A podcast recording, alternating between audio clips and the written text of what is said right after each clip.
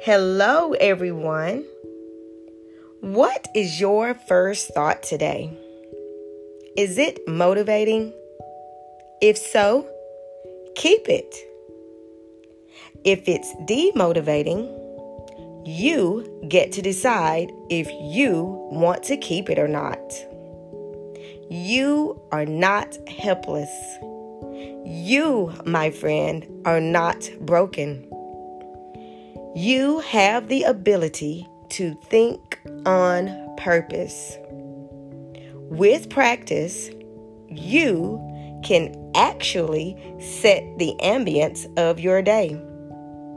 So, what kind of day will you choose to have?